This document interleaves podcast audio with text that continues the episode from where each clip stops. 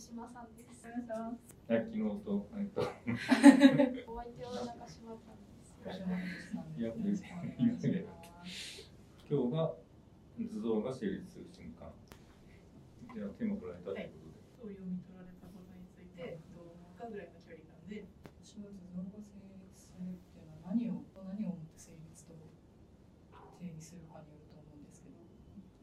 ういう言い方をしたらちょっと無責任かもしれないけど、私はもう鑑賞者の数だけその定義があると思ってて、作家の手から作品が離れるじゃないですけど、当然ですけど鑑賞者がどう感じるかっていうのはある程度の操作はできると思うけど、作り手はそこに関与できないと私は思っているので、月並みですけど鑑賞者の数だけあるなと私は思ってます。三島さんの三島の書いたテキストをテキストをね読んだのね。はいはいはい。とりあえずその話と出てきた。はいはい。それが面白くて。そうですね。今回はトレースを扱ってるって感じで。トレースが軸というよりかは、他人の認知が私はすごく関心があって、認知は共有し得ないが、その相違が存在することを知ることを目的とするっていうのに最近自分でも気づいたんですよ。ずっとなんかそこが自分の中でも言語ができてなくて、最近そこに至って、で今回、卒業制作ではトレースを使ってるんですけど、トレースであることが軸なんじゃなくて、一つの手段なんだなって思ってて、トレースを、トレースじゃないものでも置き換えられるなとも思ってます。今回はトレースですけど、これはすごい偏見かもしれないんですけど、偏見でいいですもしくは私の周りにその人たちがそういう傾向の人が多いからそう思うのかもしれないんですけど、なんだろう、価値観とかその人の今まで培ってきた認知が覆っちゃうのが私は一番面白いなと思ってて、常識が変わるじゃないけど、でも覆すより自分が変わる方が面白い。自分が変わる面白さもあるんですけど、私は作品作る上では自分が変わるでもなく、相手が変わるでもなく、違いがあるんだよっていうことをそれはそうだけど、覆すって話になると、そうだね、だからもう自分が壊れて、それをマゾヒクス的に喜んでいくのが制作だと思うんだけど、でそれに巻き込むぐらいので、巻き込まない人はしょうがないなっていうそんな感じじゃないのかな。自分の顔の方はあんまり考えたことなかった。でも今回トレースやることでもう転用してもらうでしょう死体をトレースするって書いてあったけど、死体っていうのは自分が書くんだよね。でその時はある意味を持ったっていうか、人物とか少女とかっていう、でそれをトレースしていく中で、つまり死体は表象なわけじゃない、何かを表現していく、でもそれ以前に戻していく作業そこだよね、そこからしか始まらないよね。人から言われたんですよ、あなたの絵は線だねって、ああそうだ、その時に思って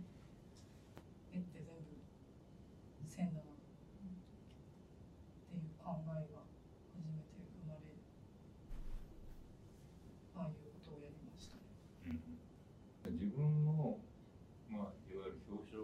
表彰画って僕言うんだけど、表彰で描いてるよ、表彰画をトレースすることでそれ以前に戻しちゃう、線とかまだ何者でもないのに何かになりうる可能性を持った何かに戻すっていうね。で僕は制作っていうのはそういうもんだと思って、でもね、普通はっていうか、一般的には、例えば絵描きになる理由っていうのは、尊敬する絵描きがいるわけじゃん、で尊敬する絵描きをモデルにして自分は絵描きだとか言えるわけじゃん、そういう流れを組んでいて、アーティストだとかいうのはなんかモデルがいるわけです。だけどその好きな作家のそれぞれの時期によって違うけども、作家たちが表現しているものを受け取る人は解説者のこと、鑑賞者のことだ。表現していないものを勝手に受け取っちゃって、あれ、彼女が表現していないものを無意識に受け取っちゃったみたいな。これがもうなんか自分がやんなきゃいけないっていうね、もう受胎してしまった人たちで、その人たちが作らざるを得なくなったとか。でそれを一人でやってるっていう感じがあって、ね、トレースにすることで主体が表現していないものにまでまだ還元してしまって、そしてそこから自分がまた何か始めるんだろうなっていうね、一人でできちゃってるなと思って。トレースの概念を扱うっていう作品を、ちょっと私の知識不足かもしれないんですけど、一人でやってるなって自分でも思ってました。一人でね。でもね、やっぱそれが本当は一番長期的にはとんでもないもの出てくるね。下手したらさ、表現していないものっていうのをさ、意識的にやっちゃうとさ、意識的にやると隙間みたいになっちゃうんだよね。だから大々がこれやってたり、大々がこれやってて、どうしようどうしよう、じゃあこの辺に行こうかみたいな、中間に行っちゃうみたいな。で全然インパクトがない。見たことでもある感じがする。でもその見たことある感じがするのは本人が安心している部分で、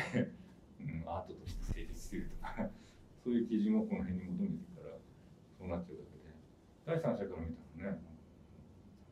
らねグラデーション作ってただけじゃなくて、もうよそ見せずに、自分のものをどんどん変換していくっていうね。ちょっとなんか話ずれちゃうかもしれないんですけど、本当に自分が好きなこととか、興味があることだけをずっとやってて、やっぱりこういうところにいると、その社会との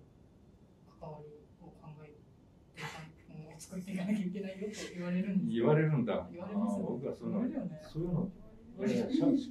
社会とか社会とかただの狭い人間関係の話だよ。私もめちゃくちゃそう思ってて。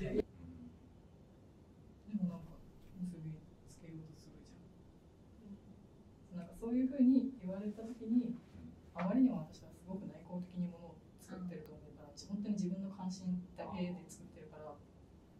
や、これ大丈夫かなっていう不安はずっとあった。いや、大丈夫なんです。だからそれ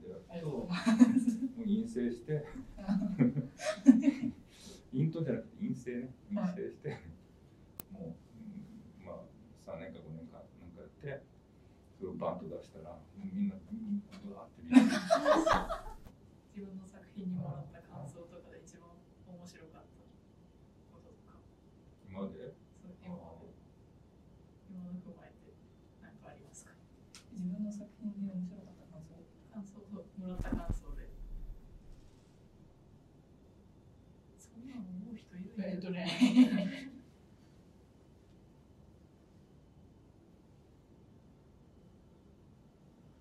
そんなのないな。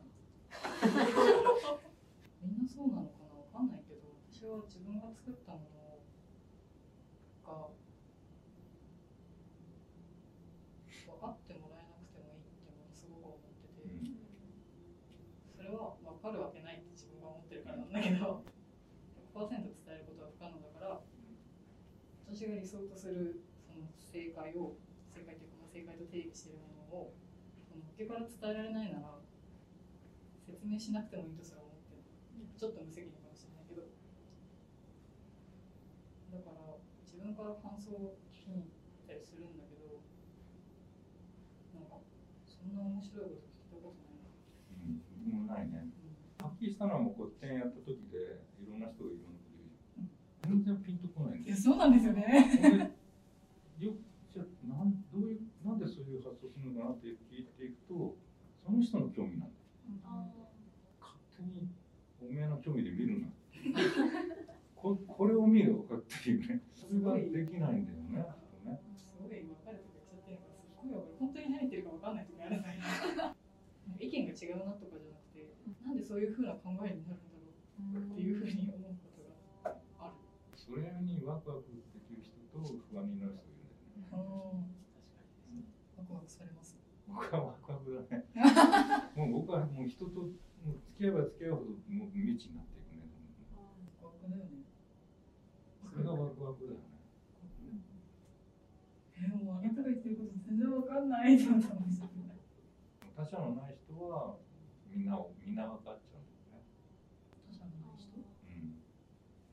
つまり自分の見方で全てこういう人だこういう人だって思い込んじゃってる人は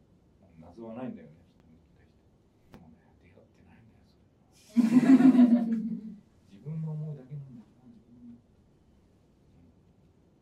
なんであれ分からんなんでみたいな。なんないと絶対出会ってないんだよ。最近ずっとそれを考えてました。もうそうね、なんかずっとね、そこから始まるのにさ、それはちょっとなんか気まずいとかさ、なんか円滑にこう話をみたいな感じの流れで話す人だとね、なんか友達にならないよね。分かるって言われたら腹立つもんね。こういうところなんだよ。わしじゃないのになんで分かるの？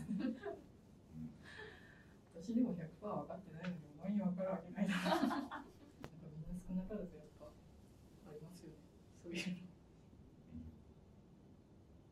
あ、そうか。みんなあるけどでもそれを出さないと出す。あ、円滑に。そうですね。あ、大人なんだな。子供かもしれない。あれですね。サブ隊を今決めた方が良さそうな回です。サブ隊なんか。図像が成立する瞬間の。大丈夫ですかそのままで。図像が成立する瞬間は最初も言ったけど人に人のカードで買うと思うから、私は関与できないからそこについて考えたことあんまりないの。いや僕はねこのタイトルもらった時にね、だからこれも表彰の話だなと思ってて、だから戦果表彰になる瞬間。っていうといいかなと思って、で僕はこの問いが出せるのはやっぱ作家だと思った。つまり表彰以前をちゃんと生きてないと表彰になる瞬間って分かんないから。絵から絵を作ってる人だったらさ、表彰から表彰だったらさ。お前さんが出してくれたんだけど。本当ね分かんないっていうのは。ただね、その話になった時に不安だったのが、表彰以前の話の話をすることになるかなと思ったら、もうそれは言葉にできない世界ですよね。これはいかに言葉にできないか、どうして言葉にできないかっていうことばっかりここで話しちゃっても、わかんねえだろうな、わかんない人なっていう。